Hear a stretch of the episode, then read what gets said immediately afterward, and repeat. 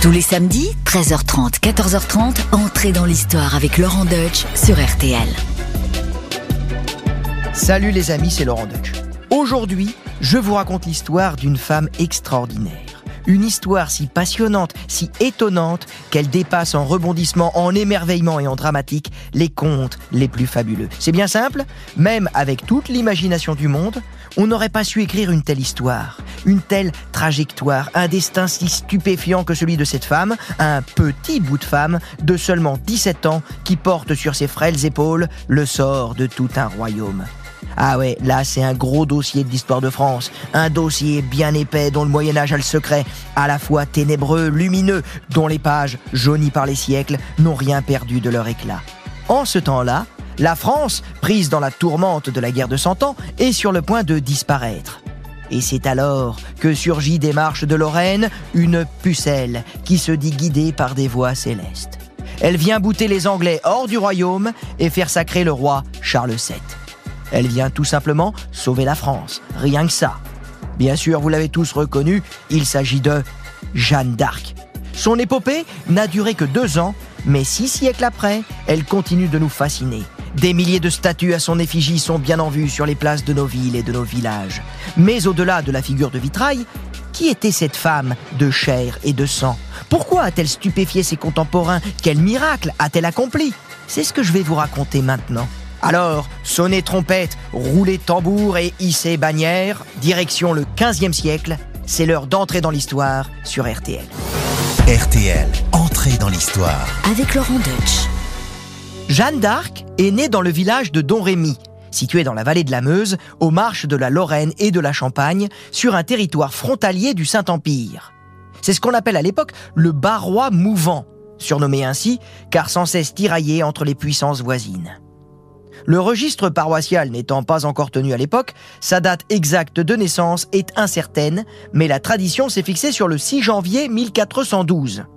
Le 6 janvier, c'est le jour de l'Épiphanie, vous savez, c'est le jour où on mange la galette des rois en souvenir de ce fameux épisode de l'Évangile où les rois mages viennent apporter des cadeaux à l'enfant Jésus. J'aime bien ça, moi, la galette des rois. J'adore avoir la fève. Quand j'étais petit, j'arrêtais pas de tricher pour avoir la couronne en carton doré, pour choisir la reine surtout. Bon, bref, je m'égare. Donc je disais, on a choisi cette date du 6 janvier pour la naissance de Jeanne d'Arc, car ça fait un joli symbole pour celle qui sera un jour faiseuse de rois, bien sûr. Jeanne est la fille de Jacques d'Arc, laboureur de son état, et d'Isabelle Romée. C'est une famille paysanne, relativement aisée. Son père, en effet, est propriétaire d'une vingtaine d'hectares de terre et compte parmi les notables de Don Rémy. Oui, la légende de la pauvre bergère est apparue plus tard pour rapprocher Jeanne de son destin de sainte chrétienne. Et oui, là aussi, on est encore et toujours dans la symbolique biblique, le bon pasteur, le berger des âmes égarées, vous voyez? Ceci dit, il est fort probable que Jeanne ait gardé parfois des moutons quand elle était à Don Rémy, car sa famille possédait des bêtes. Elle-même y fera allusion plus tard. Il lui arrive aussi de sarcler le jardin, d'aider aux moissons et aux tâches ménagères, mais ce qui l'occupe plus que tout, c'est de filer la laine et le chanvre pendant des heures. Elle rapièce les chemises de ses frères et coud des cottes de lainage. Il paraît d'ailleurs qu'elle excelle dans ce domaine, et elle dira notamment dans son procès qu'elle était aussi douée que les femmes de Rouen pour tisser et coudre.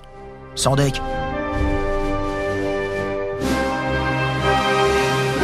Jeanne, ou Jeannette, comme on la surnomme, grandit avec ses trois frères et sa sœur dans une famille pieuse, aimante.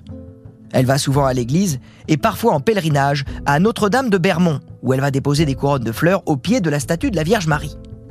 Jeanne prie avec ferveur, se confesse et communie autant qu'elle peut. Elle sait sur le bout des ongles le credo, le paternoster, l'Ave Maria, comme le lui a enseigné sa mère. À ses heures perdues, Jeannette aime se promener avec ses copines Oviette et Mangette à l'orée du bois chenu, près de sa maison, jusqu'à la fontaine des Groseilliers.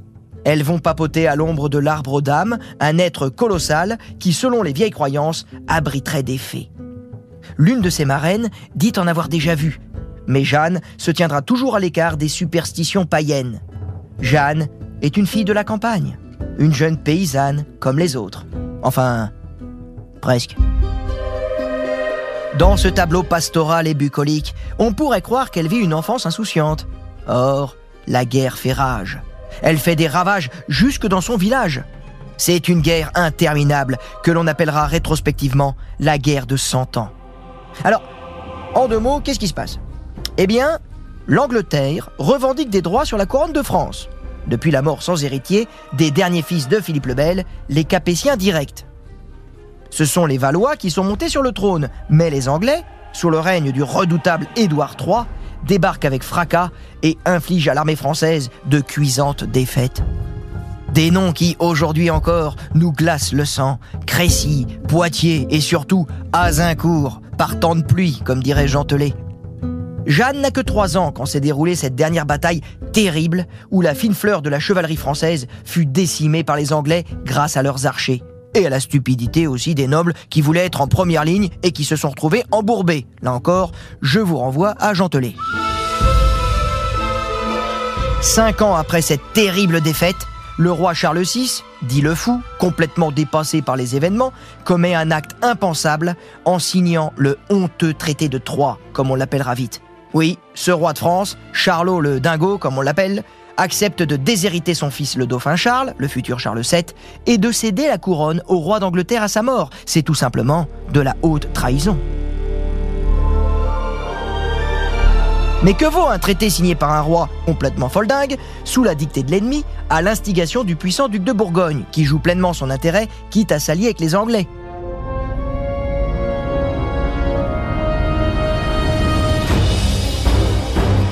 À la mort de Charles VI, le roi anglais Henri V est déjà mort. Son fils, Henri VI, est âgé de quelques mois seulement. C'est donc son oncle, le duc de Bedford, qui assure la régence.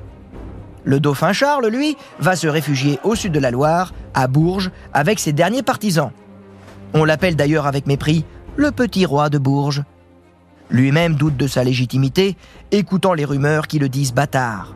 Vous l'avez compris, tout semble perdu pour le royaume de France.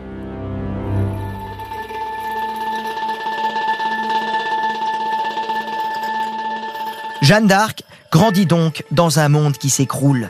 Tous les fléaux s'abattent sur le royaume de France.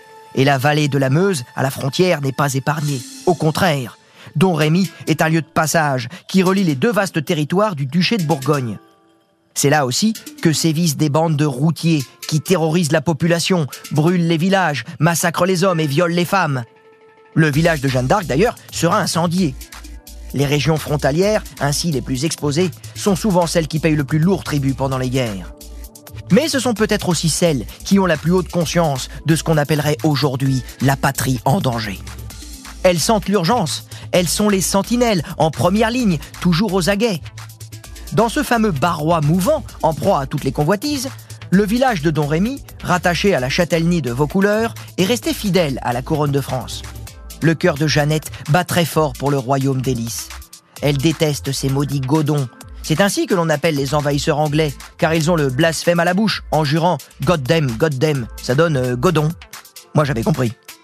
Elle écoute aussi les conversations de son père, qui assure parfois le rôle de procureur de Don Rémy auprès du châtelain de Vaucouleurs, Robert de Baudricourt. On l'imagine assez facilement d'ailleurs, en train de filer la laine près de l'âtre pendant les longues soirées d'hiver, tendant une oreille attentive aux nouvelles de l'extérieur. Mais un beau matin, des nouvelles hallucinantes vont lui venir aux oreilles. Des nouvelles venues du ciel. Jeanne a environ 13 ans. Ce jour-là, il fait beau, il fait chaud.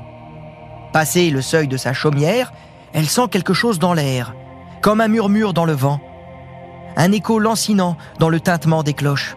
Puis, elle aperçoit une nuée étincelante. Puis vint cette voix environ l'heure de midi, au temps de l'été, dans le jardin de mon père, dira-t-elle, comme le plus beau des poèmes. Jeanne, fille de Dieu. La voix s'adresse à elle. C'est l'archange Saint-Michel en personne, le chef de la milice céleste, tout de blanc vêtu et toutes ailes déployées. Jeanne, évidemment, est d'abord effrayée, elle comprend pas. Mais la voix revient et la rassure. Elle lui donne pour premier commandement d'apprendre à se gouverner. Saint Michel lui annonce que Sainte Catherine et Sainte Marguerite vont bientôt s'adresser à elle. Jeanne dira qu'elles étaient belles et parlaient un beau langage. Les deux saintes lui font une incroyable révélation. Elle est Jeanne la Pucelle, celle que Dieu a choisie pour accomplir des actions merveilleuses. Libérer Orléans assiégé par les Anglais, conduire le dauphin Charles à son sacre à Reims, libérer Paris, et enfin obtenir la libération du duc d'Orléans, le prince poète en captivité en Angleterre depuis Azincourt. Ça fait quand même un sacré programme pour une petite paysanne de Lorraine. Elle sait même pas manier une épée. Mais Jeanne a confiance. Ses voix lui disent que Dieu pourvoira à tout. Elle doit donc se mettre en chemin, quitter la maison de son père, sans même le prévenir, car il préférerait, dit-il, la noyer plutôt qu'elle devienne une fille à soldat. Autrement dit, il n'a pas intérêt à la croiser près des champs de bataille.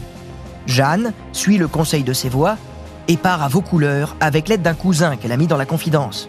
Elle veut demander au seigneur de Baudricourt une escorte et une recommandation pour accéder au roi, qui se trouve alors à l'autre bout de la France, à Chinon. Jeanne fait le pied de grue devant le château de Robert de Baudricourt en attendant qu'il daigne la recevoir. Alors, lui au début, il n'est pas très chaud. Hein. Ça, c'est le moins qu'on puisse dire. Une jeune fille qui veut libérer la France, qu'est-ce que c'est que cette béchamel? Qu'est-ce que c'est que ces rêveries de Péronnel Faut qu'il retourne à la couture, celle-là. Qu'on la renvoie chez son père avec une bonne paire de claques. Voilà, c'est ce qu'il répond. Mais Jeanne ne se décourage pas. Elle revient à la charge, elle insiste, elle persiste. Elle va tous les jours dans la crypte du château se recueillir devant la statue de Notre-Dame des Voûtes. Elle espère peut-être encore entendre des voix, qu'on lui dise quoi faire. C'est vrai qu'elle est coincée, elle est bloquée, le Baudricourt, il veut rien savoir. Elle s'adresse aussi au peuple dans la rue. Et le peuple, mortifié par la guerre, il commence à croire en elle. Et oui, Jeanne d'Arc, elle n'est pas que touchée par la grâce, c'est pas un modèle unique. Finalement, c'est le peuple qui parle à travers elle. Elle devient le porte-voix du peuple en quelque sorte. Et avec le peuple, hein, c'est comme le téléphone arabe, euh, on commence à mythifier ce personnage. On commence à y croire en cette pucelle des marches de Lorraine qui va délivrer le royaume. Et si c'était elle Du coup, Baudricourt lui-même, il commence à douter quand Jeanne annonce à l'avance une cuisante défaite à Orléans. Orléans, attention, c'est pas n'importe quoi. Pendant la guerre de Cent Ans, c'est comme la Loire. Hein. C'est le verrou du conflit. Qui prend Orléans prend Paris. Et qui prend Paris délivre le pays. Tout se joue à Orléans. Ainsi, Baudricourt se dit eh ben que peut-être il n'y a rien à perdre en écoutant cette jeune fille exaltée qui parle au nom du roi du ciel, pourquoi pas? Et il lui offre une petite épée et il lui baille une escorte de six hommes pour aller rencontrer le roi à Chinon en lui disant euh, ben, Va, fille de Dieu, et advienne que pourra.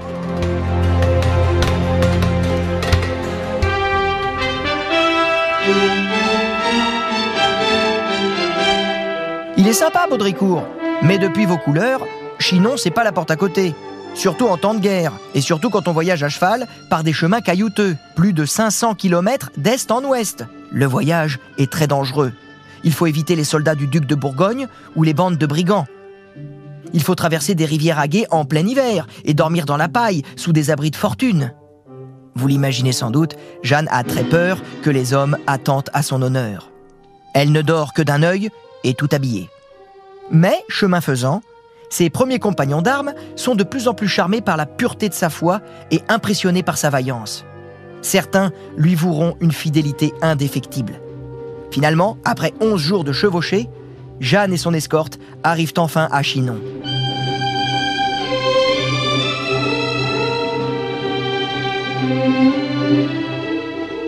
Ce voyage sans embûche est déjà un miracle en soi, le premier de son incroyable épopée. À Chinon, sa réputation la précède, mais le dauphin Charles hésite à la recevoir. Il craint de s'humilier aux yeux de ses ennemis en s'en remettant à une énième prophétesse qui se presse au portillon. Mais lui aussi se laisse convaincre en suivant le conseil de sa belle-mère, fine mouche, Yolande d'Aragon, qui sent vite en Jeanne un moyen de galvaniser le peuple pour reconquérir le royaume. Et oui, lui-même ne compte plus que sur un miracle. Et le miracle, c'est Jeanne d'Arc. L'audience a lieu le 25 février 1429 dans la grande salle du château de Chinon. Une légende tardive veut que le dauphin se soit prêté à une mise en scène en se cachant dans la foule de courtisans pour mettre Jeanne à l'épreuve. Eh oui, si Jeanne est bel et bien guidée par Dieu, elle saura le reconnaître sans se tromper. Mais en réalité, l'heure n'était pas à jouer à cache-cache. Le roi l'attend en petit comité. Jeanne accourt auprès de lui, s'incline et lui dit Dieu vous donne bonne vie, gentil dauphin. Sire, je suis venu de par Dieu vous porter secours à vous et à votre royaume. Elle lui demande alors une audience en privé pour lui révéler des choses que lui seul peut entendre. Et ainsi, on ne saura jamais ce qu'il s'est dit lors de ce tête-à-tête entre la pucelle et Charles VII, mais toujours est-il que ce dernier en ressort plein d'espoir. Il est prêt à missionner Jeanne à Orléans, mais non sans prendre quelques précautions. Jeanne doit subir au préalable un humiliant examen de virginité par des matrones. On l'envoie aussi se soumettre au jugement de Jean d'Église dans la ville de Poitiers, afin de s'assurer qu'elle n'est pas inspirée par le diable. Eh oui, au Moyen Âge, on est aussi assez sourcilleux sur ces questions-là. Mais Jeanne, avec sa spontanéité et son assurance habituelle, répond à toutes les demandes des enquêteurs. Comme par exemple tout simplement cette question Pourquoi Dieu, tout-puissant qu'il est, ne boude-t-il pas lui-même les Anglais hors du royaume si telle était sa volonté? Réponse de Jeanne En non-Dieu, les hommes d'armes batailleront et Dieu donnera la victoire. Ça semble évident, mais faut être quand même assez costaud pour répondre ça. Alors, on exige d'elle un signe, un miracle, pour vérifier si Dieu est bien avec elle. Jeanne répond que le signe, ils le verront lorsqu'on la conduira à Orléans. Encore une bonne réponse. Elle fait un carton. Hein. franchement, c'est du 5 sur 5, 20 sur 20, mention très bien au baccalauréat. Les prélats donnent leur accord. Et c'est à Orléans que sonnera l'heure de vérité.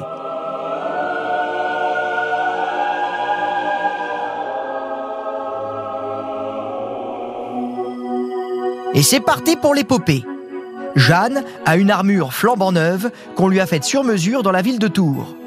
Le roi lui a fourni écuyer, héros et pages et tout le nécessaire de guerre, dont un cheval et une épée.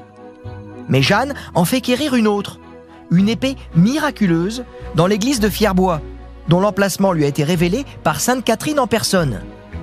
Mais plus que l'épée dont elle ne se servira jamais vraiment, ce que Jeanne préfère, c'est son étendard de couleur blanche frangé de soie aux champs semés de lys d'or. Elle y fait peindre le roi du ciel, entouré des archanges Saint Michel et Saint Gabriel. Elle y fait aussi inscrire les noms de Jésus et de Marie.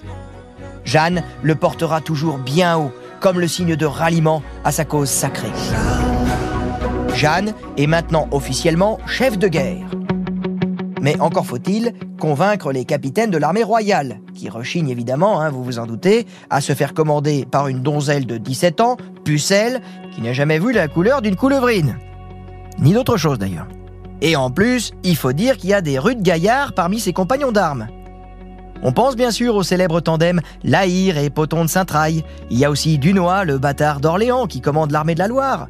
On pense aussi au célèbre Gilles de Rais, futur maréchal de France, hein, qui sombrera dans la folie criminelle la plus sordide peu après la mort de Jeanne d'Arc. Comme je vous l'ai d'ailleurs déjà raconté dans la toute première chronique d'entrée dans l'histoire que je vous invite à écouter en podcast. Rappelez-vous, c'était déjà l'année dernière, il faisait beau, c'était l'été. Bref, pas facile pour notre Jeannette de faire sa place parmi ces trois mousquetaires hein, et cette joyeuse bande de soudards. Mais la pucelle de Lorraine ne se laisse pas intimider. Bien au contraire, elle veut prendre des initiatives. Elle fait du ménage dans l'armée. Elle fait chasser les écornifleurs, les ribaudes, qui grenouillent habituellement dans le sillage des armées et ne vivent que de rapines et de pillages. Elle exige aussi que les soldats fassent pénitence, qu'ils se confessent et assistent tous les jours à la messe. Bref, elle veut ramener la piété dans les rangs, convaincue que c'est la pureté de la foi qui redonnera à la France la faveur de Dieu et la victoire. Elle veut aussi laisser une chance aux Anglais de se retirer en bon ordre, car autant que possible, elle veut épargner le sang des hommes, qu'ils soient de France ou d'ailleurs. Elle dicte alors une lettre aux Anglais dans laquelle elle leur adresse une ultime sommation. Rendez à la pucelle, qui est envoyée de par Dieu, le roi du ciel, les clés de toutes les villes que vous avez prises et violées en France. Roi d'Angleterre, si ainsi ne le faites, je suis chef de guerre et vous assure qu'en quelque lieu que je trouverai vos gens en France, je les combattrai et les chasserai et ferai aller hors, veuille ou non. Et s'ils ne veulent obéir, je les ferai tous oxyre. Je suis envoyé de par Dieu, le roi du ciel, corps pour corps, pour les combattre et les bouter hors de toute France.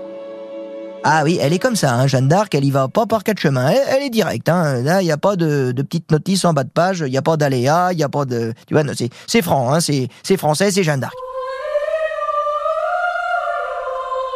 Le 29 avril, Elle arrive devant la cité assiégée à la tête de l'armée royale et d'un important convoi de ravitaillement destiné aux habitants. Jeanne veut attaquer tout de suite, sans tarder. Mais le bâtard Dunois renacle. Il sait que ce ne sera pas une partie de plaisir. Les Anglais occupent des bastilles autour de la ville sur la rive nord et tiennent le fort des Tourelles, qui verrouille l'unique pont sur la rive sud. Décision est prise d'approvisionner d'abord la ville pour soulager le peuple d'Orléans affamé. Il s'agit donc d'acheminer les vivres dans la cité par des barges et des chalands qui doivent d'abord remonter le courant. Mais hélas, le vent souffle dans le mauvais sens. Mais à l'instant même où Jeanne invoque ses voix, là c'est la légende hein, qui parle, le vent aurait soudain tourné dans le sens favorable. Les soldats crient au miracle. Et le bâtard d'Orléans, jusque-là fort sceptique, est impressionné lui aussi. Jeanne fait partie du convoi pour se montrer aux Orléanais qui ont entendu parler d'elle avant même sa rencontre avec le dauphin à Chinon. C'est déjà une superstar. Son entrée dans la ville est triomphale. Elle défile dans les rues sur son cheval blanc sous les clameurs d'allégresse. On se masse aux fenêtres, on se presse sur la chaussée. À la vue de son fameux étendard, les bourgeois font voler leurs chapeaux. Certains se ruent sur elle pour toucher son armure ou sa monture. La ville vibre de tous ses murs. Orléans s'est remise à croire. Il va pas falloir la décevoir. Le 4 mai 1429, l'assaut est lancé sur le fort Saint-Loup. La garnison anglaise se débande. La Bastille tombe aux mains des Français. Première victoire, c'est le premier acte de la délivrance. Puis, c'est au tour du fort des Augustins qui subit le même sort. Et enfin, le 7 mai, c'est le fort des Tourelles qui est pris d'assaut. Jeanne, au cœur de la mêlée, agite sa bannière pour enflammer le courage des soldats. Elle saute dans le fossé et dresse une échelle pour monter à l'assaut du fort, elle-même. Et c'est alors qu'un trait d'arbalète la transperce entre l'épaule et la gorge, comme ses voix le lui avaient prédit. Elle chute de l'échelle et heurte le fossé de tout son poids. Les Anglais jubilent. Ils croient voir aussi la sorcière, celle qu'ils appellent avec mépris la putain des Armagnacs. Excusez-moi, oui c'est vulgaire, mais c'est de l'histoire. Mais quelle n'est pas leur stupeur quand Jeanne revient peu après, guérie de sa blessure, et elle recommence, elle agite sa bannière pour un ultime assaut victorieux. Le fort des tourelles finit par tomber. Orléans est délivré, et oui, Orléans outragé, Orléans brisé, Orléans martyrisé, mais Orléans libéré par lui-même. Oui, elle aurait pu dire ça, Jeanne d'Arc, elle avait à peu près la même voix que moi. C'est pour ça que j'imite très mal le général de Gaulle. Pardonnez cet humour et ma bonne humeur, mais la France est sauvée, les gars. Ça y est, ce grand siège qui durait depuis sept mois, il est brisé. Jeanne y a mis fin en sept jours.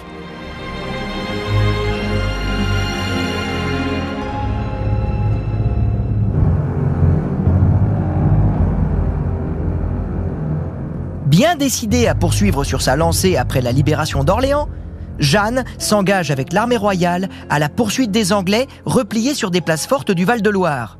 Jargeau, Main et Beaugency. C'est ce qu'on appelle la campagne de la Loire, un printemps des victoires qui se conclut par la bataille de Patay le 18 juin 1429. Vous voyez qu'il y a un rapport avec De Gaulle le 18 juin. Et cette bataille, elle était terrible, car enfin, c'était la revanche d'Azincourt. La chevalerie française écrase l'armée anglaise. Azincourt est vengé. Azincourt brisé, Azincourt outragé, mais Azincourt enfin vengé. 15 ans. Oui, non, j'arrête les imitations du général de Gaulle, là ça marche plus. Mais bon, on est content, ça y est, c'est la victoire. En une dizaine de jours, Jeanne vient de reconquérir ce que les Anglais avaient mis plus de 4 ans à soumettre. Les éloges pleuvent sur ses épaules. Le dauphin la récompense en lui offrant de prendre pour armoirie les lys de France, la couronne et l'épée. Mais Jeanne n'a que faire de ses vanités. Sa plus grande récompense est de prendre sans tarder le chemin de Reims afin que Charles reçoive enfin la Sainte Onction et sa royale couronne. Et oui, ce 17 juillet 1429 est certainement le plus beau jour de sa vie.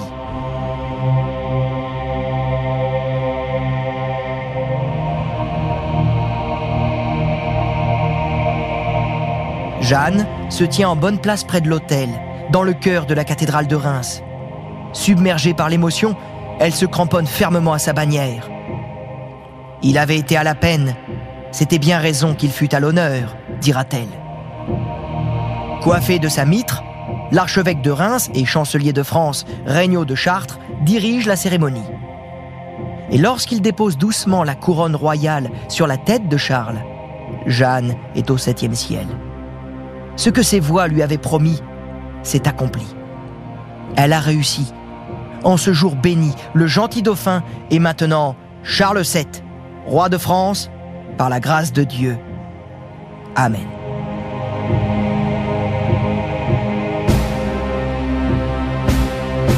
Au lendemain du sacre, Jeanne est au sommet de sa gloire. Et elle a pris goût aux victoires. Mais c'est aussi pour elle le début de la fin. En effet, Charles VII entame des négociations de paix avec son cousin, le duc de Bourgogne, Philippe le Bon, aux grand dames de Jeanne, qui entend poursuivre sur sa lancée, afin de libérer le royaume de France de la présence anglaise au nord de la Loire. Et l'opiniâtreté de la pucelle devient embarrassante aux yeux de Charles VII.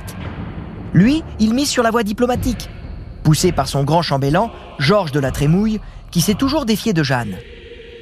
Quant à la ville de Paris, sous domination bourguignonne, elle n'est même pas concernée par le traité de paix. Jeanne supplie alors le roi de la laisser partir à la reconquête de la capitale, ce à quoi il finit par consentir du bout des lèvres. Et c'est là que les problèmes commencent. Accompagnée du duc d'Alençon, de Gilles de Rais, de Laïr et de leurs troupes, Jeanne lance un assaut sur la porte Saint-Honoré. C'est un lamentable fiasco.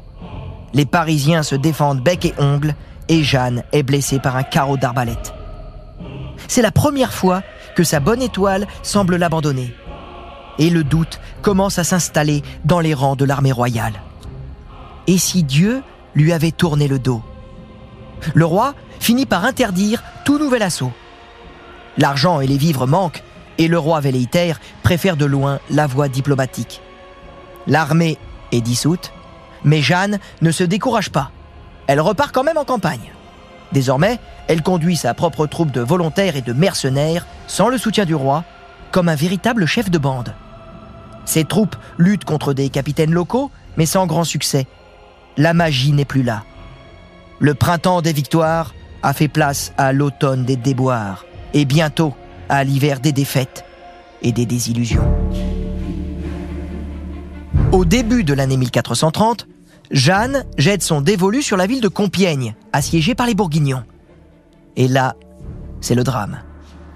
Isolée au cours d'une sortie, les portes de la ville se referment brutalement avant qu'elle ait pu passer le pont-levis. Trahison, panique, on ne le saura jamais. Jeanne se retrouve ainsi cernée par les soldats ennemis. L'un d'entre eux la désarçonne. Jeanne se retrouve à terre, prisonnière de Jean de Luxembourg, un seigneur au service du puissant duc de Bourgogne. Celui-ci exige alors une rançon de 10 000 livres tournois pour la livrer aux Anglais. En attendant l'issue des tractations, au cours desquelles l'ingrat roi de France ne se manifeste même pas, Jeanne essaie de s'échapper par deux fois, mais elle échoue. Elle se blesse même sérieusement en sautant par une fenêtre du château de Beaurevoir. Les Anglais, eux, paient la rançon rubis sur l'ongle, sans mégoter, le 21 novembre 1430. Ils veulent la pucelle vivante, afin d'exhiber comme un trophée celle qui leur a causé tant de dommages.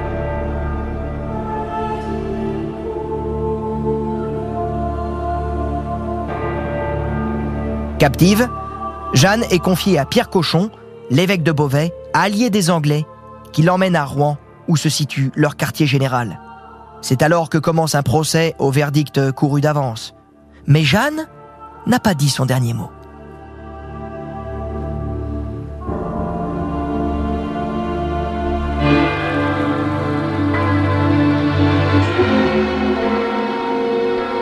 Le procès de Jeanne d'Arc est passé dans l'histoire comme un monument d'iniquité, la caricature de la parodie de justice. C'est un procès voulu par les Anglais, mais confié à l'Église. L'objectif est de condamner symboliquement comme sorcière celle qui leur a infligé de terribles défaites et qui a mené Charles VII à son sacre. On veut prouver ainsi que c'est au diable et non à Dieu que la France doit ses victoires. C'est donc un procès purement politique qui prend le masque de l'Inquisition. Les juges ont été dépêchés de l'Université de Paris sous la houlette de l'évêque Pierre Cochon, qui est aussi le conseiller du roi d'Angleterre. Il est donc juge et parti. Pensez-vous qu'il y ait en vous quelque faute ou crime pour lequel, si vous le confessiez, vous puissiez ou deviez mourir? Non. Voulez-vous vous soumettre à l'Église? Prenez garde, vous qui vous dites mon juge, vous assumez une grande charge. Vous imaginez un peu La pauvre Jeanne, du haut de ses 19 ans, amaigrie, blessée, fatiguée après des mois de captivité, toute seule pour sa défense? Devant un, tel aéropage d'éminents savants et théologiens, plus d'une centaine de chanoines, des abbés, des évêques, des assesseurs qui la bombardent de questions, toutes plus pernicieuses les unes que les autres. Et pourtant, devant un tel déséquilibre, c'est au cours de ce procès qu'elle va montrer toute sa vaillance, toute sa force intérieure, en répondant avec son éloquence légendaire à tous les crimes qui lui sont reprochés. Et la liste est longue comme le bras. Homicide, sacrilège, mensonge, superstition, blasphème, sorcellerie, hérésie, déguisement d'homme. N'en jetez plus, quoi. 70 chefs d'accusation sont avancés. Mais Jeanne a réponse à tout. Et finit même par déconcerter les juges. Et lorsque Cochon lui pose la question piège Êtes-vous en état de grâce? La réponse n'est pas évidente. Car si elle dit oui, elle passerait pour une orgueilleuse. Et si elle dit non, on la dirait hérétique. Mais Jeanne trouve la parade en répondant du tac au tac Si je n'y suis, Dieu m'y mette. Et si j'y suis, Dieu m'y tienne. Et bim, un sans faute, le quintet dans l'ordre. Insolente, rusée, sublime, elle se défend pied à pied. Là encore, elle ne fait que suivre l'inspiration de ses voix qui lui auraient dit Réponds hardiment, Dieu t'aidera. Jeanne apparaît comme l'illustration de cette célèbre parole d'évangile Ce que Dieu a caché aux doctes et aux prudents, il l'a révélé aux simples. Ah bah c'est, c'est du Saint François d'Assise. hein. Mais vous l'avez compris, quoi qu'elle puisse répondre, son sort est déjà scellé. Les Anglais veulent la brûler. Jeanne se sait condamnée. Il n'y avait personne au tribunal qui ne tremblât de peur, racontera plus tard un témoin. Je vois que si l'on n'agit pas selon la volonté des Anglais, c'est la mort qui menace, dira un autre. Au mieux, Jeanne pourrait obtenir la prison à vie dans une prison d'église, en abjurant ses prétendues erreurs. L'évêque Cochon n'y serait en effet pas opposé. C'est pourquoi, alors que le procès touche à sa fin, il organise une sinistre mise en scène au cimetière de Saint-Ouen de Rouen, devant un bûcher prêt à être allumé devant une foule hostile. Et là, coup de théâtre. Jeanne prend peur, c'est la première fois, elle flippe. Et ainsi, elle signe l'acte d'abjuration. Les choses auraient pu en rester là, mais ce serait sans compter sur la détermination des Anglais à la brûler. Car quelques jours plus tard, Jeanne se rétracte en revêtant à nouveau des habits d'homme. L'un des péchés qui lui était reproché. Comment ces habits d'homme se sont-ils retrouvés opportunément dans sa cellule? On le saura jamais, mais ça sent un coup des Anglais. On peut en revanche aisément imaginer pourquoi Jeanne a enfilé ses habits. Elle se sentait plus en sécurité avec des vêtements masculins, car elle a subi deux tentatives de viol dans sa cellule par ces geôliers anglais. Mais au-delà de cet aspect, Jeanne se plaignait de ne pas être incarcérée dans une prison d'église, comme promis, là où elle aurait pu envisager la détention à vie. Dans ces conditions sordides, elle n'avait plus rien à perdre. Peut-être même a-t-elle senti qu'elle devait aller jusqu'au bout de son martyr pour que sa mission soit vraiment accomplie. Cet ultime affront ressemble fort à un sursaut de courage devant le néant pour s'élancer vers les portes du paradis, promis par ses voix. Car avec ce geste, en s'habillant comme un homme, Jeanne devient relapse, c'est-à-dire retomber dans l'hérésie. Et cette fois, elle ne peut plus éviter le bûcher. Cochon vient dans sa cellule, constate la chose, une simple formalité, et là, Jeanne lui lance au visage Évêque, je meurs par vous. Celui-ci, peut-être pris de remords, l'autorise alors à se confesser et à communier, ce qui n'est pourtant pas permis aux hérétiques. Décidément, il n'y avait rien de réglementaire dans ce procès, rien de cohérent.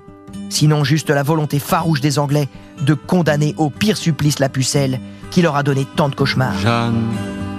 Les flammes l'ont suivi quand elle chevauchait dans la nuit.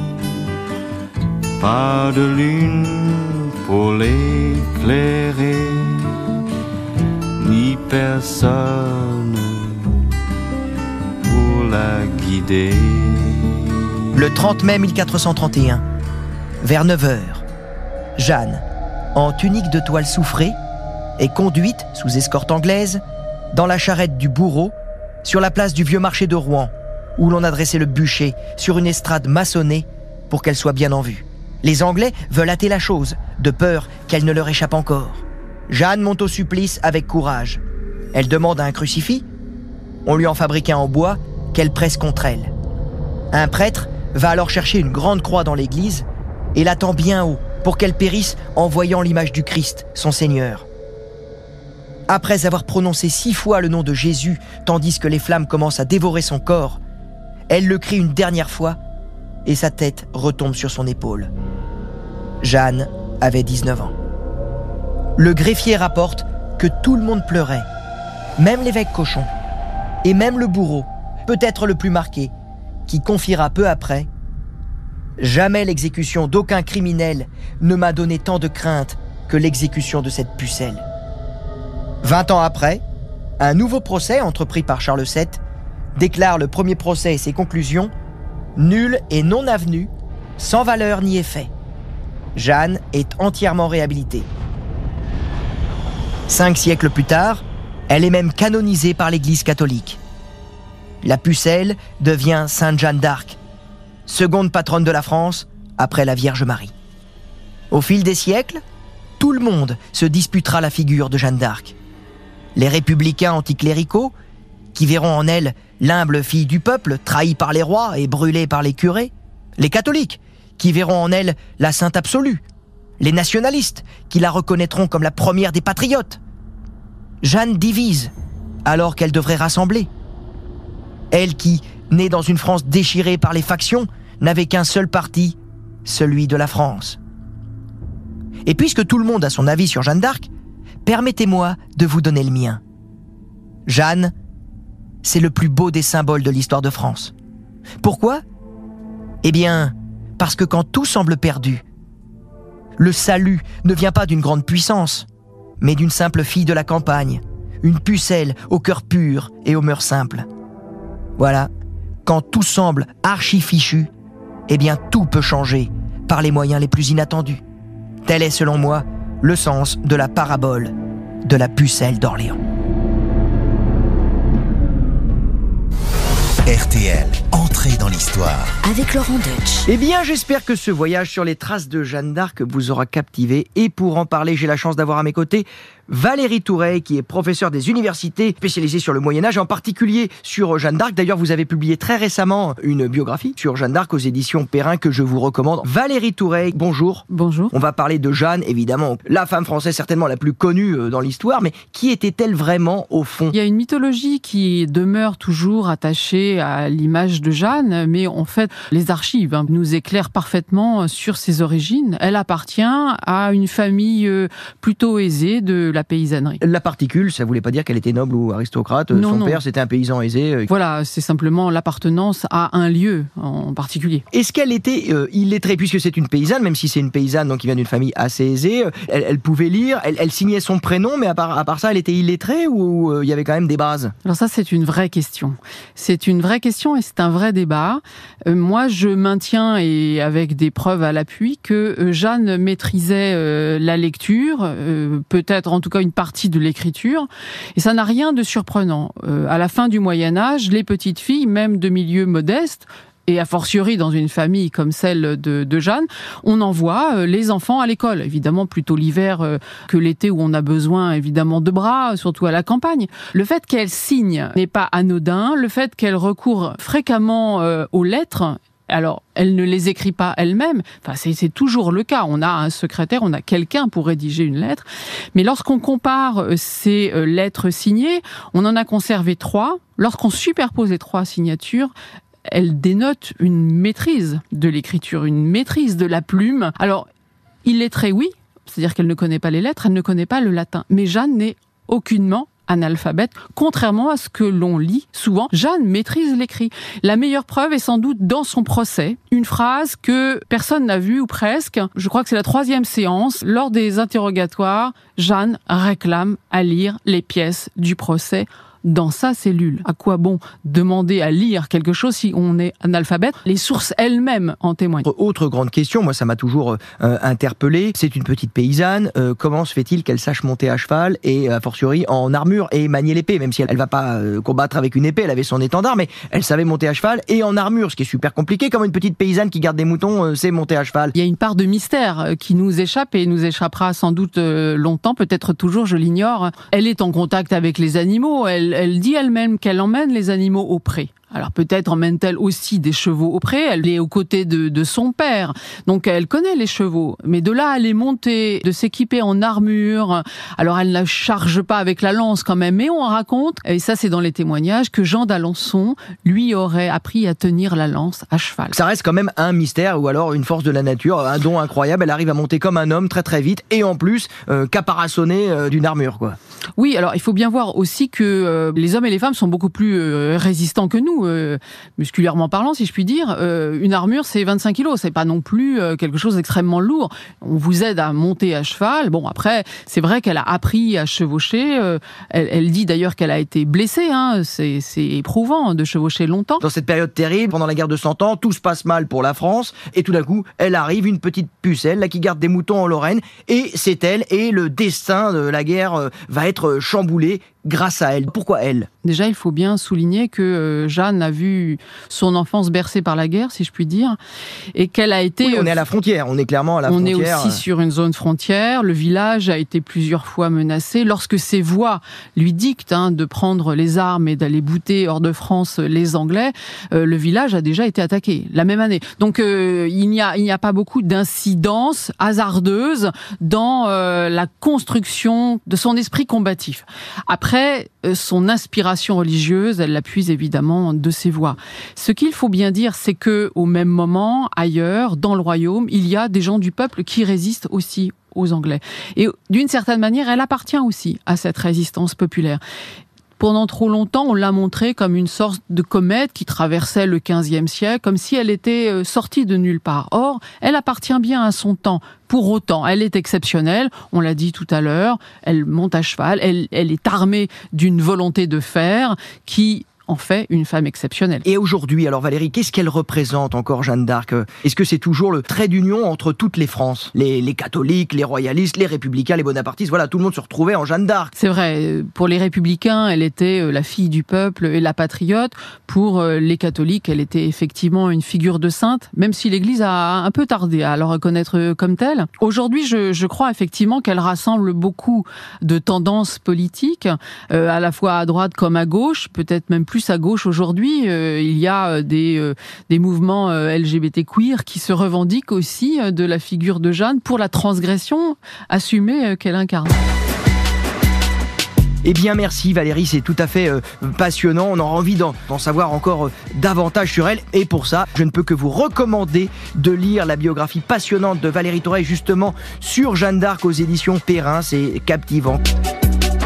Et voilà, c'est fini pour aujourd'hui. Mais n'hésitez pas à retrouver d'autres épisodes d'entrée dans l'histoire sur le site rtl.fr et sur notre application.